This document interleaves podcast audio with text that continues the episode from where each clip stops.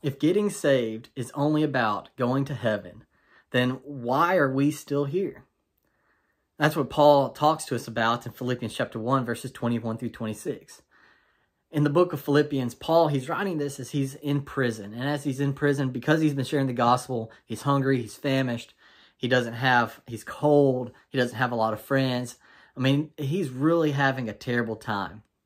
But he hears about these troubles that are happening in Philippi, and so he begins to write this letter. And this letter is all about joy, finding joy, and unity which is astounding when you realize that Paul is writing about how he found joy even though he's sitting in prison at the time for sharing the gospel like that.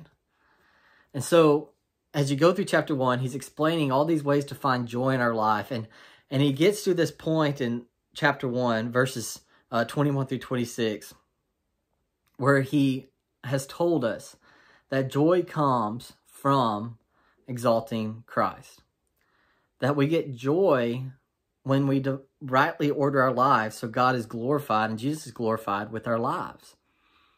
And so that leads Paul then to assess his own situation and how his own situation in prison relates to the glory of God and exalting Christ. And he kind of puts up two scenarios that could happen. Either he could be executed in prison or he could be released. And he talks about why both scenarios would bring him joy. But ultimately, he comes down on one of the two that he wants to happen. And that's what we're going to key on today. But first, let's talk about these two scenarios.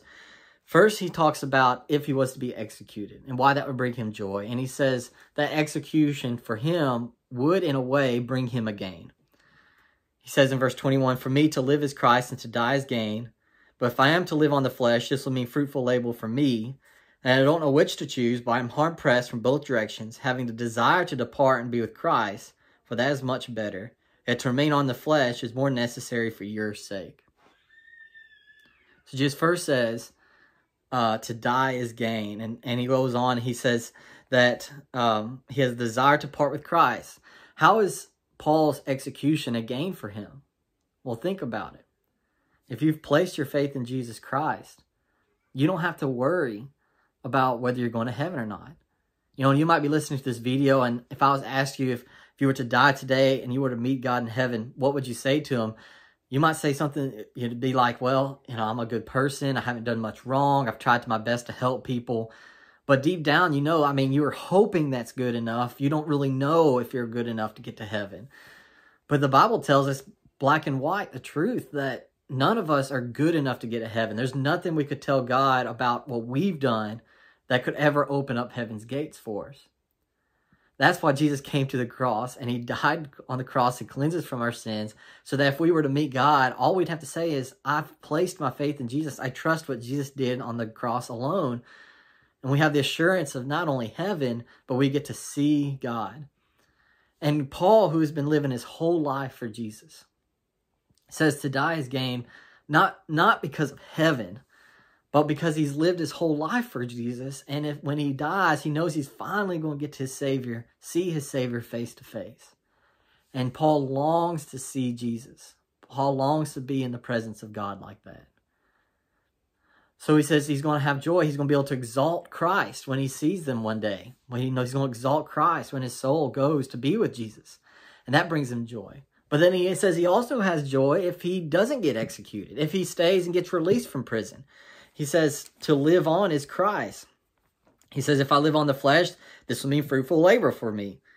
And then he says in verse 14, yet to remain on the flesh is more necessary for your sake. So Paul says, hey, I'm going to get joy because I'm going to be exalted Christ if I live and I'm going to be teaching people the gospel. And his joy comes from knowing, as he says, that his life is about helping other people he says, My flesh is more ne- to remain in flesh is more necessary for your sake. Paul says it's not about me. He says, if I'm here on earth, I'm going to have joy because I'm helping you come closer to Christ. See, Paul's joys in life didn't come from merely exalting Christ, it also came from helping other people grow in Christ and exalting Christ more. Are you doing that today?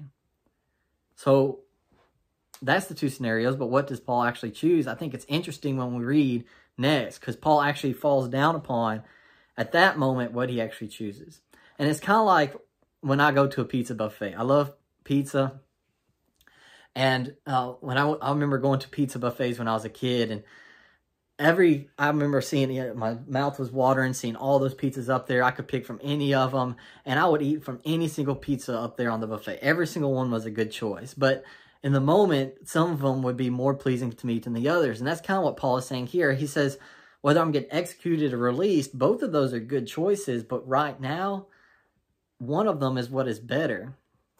That is, he says in verse 25, convinced of this, I know that I will remain and continue with you, all for your progress in joining the faith, so that your proud confidence in me may abound in Christ Jesus through my coming to you again. Paul lands upon life because he has joy in knowing, like he said, that he's going to see and help them progress in their joy and in the faith of Jesus Christ, and that he's going to help them abound in Jesus Christ. And so he falls upon the pact of he's going to find joy in exalting Christ and helping other people exalting Christ more. And so this really lays down upon us three things today. And one of those is first, have you placed your faith in Jesus? You know, Paul said he had or found joy even as he faced execution because he know he knew with 100% confidence that to be absent from the body was to be in the presence of Jesus. You know, do you have that confidence? Have you placed your faith in Jesus? He died on the cross for you. And if you need to do that and you need to repent of your sins, talk to me today. If you have done that, then listen to what Paul's words are. Because we're asking the question if heaven was all, if salvation was all about heaven, why does God leave us here? And Paul answers us that question. He says, yeah, our life is about exalting Jesus, and there's joy in exalting Jesus. But our life isn't merely about getting saved and going to heaven because God has something He wants you to do.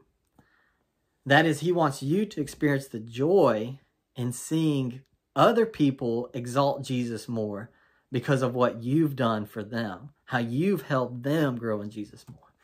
And there's a joy in that. So the second application is, is that what you're doing too?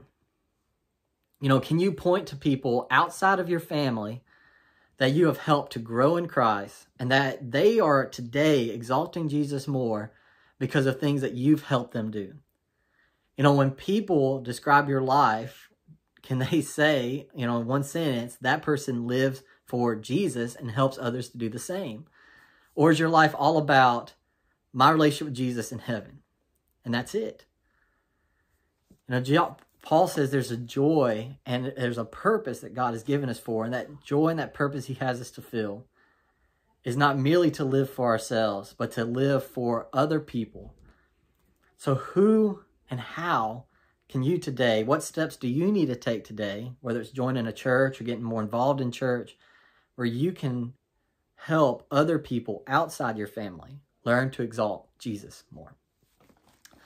If you need to place your faith in Jesus, come talk to me today. You can message me or comment below. Or, and if you're ready to exalt Jesus today, and if you're ready to help other people exalt Jesus more today, to help others do, as Paul said, abound more in Christ Jesus, hit that like button or share this video.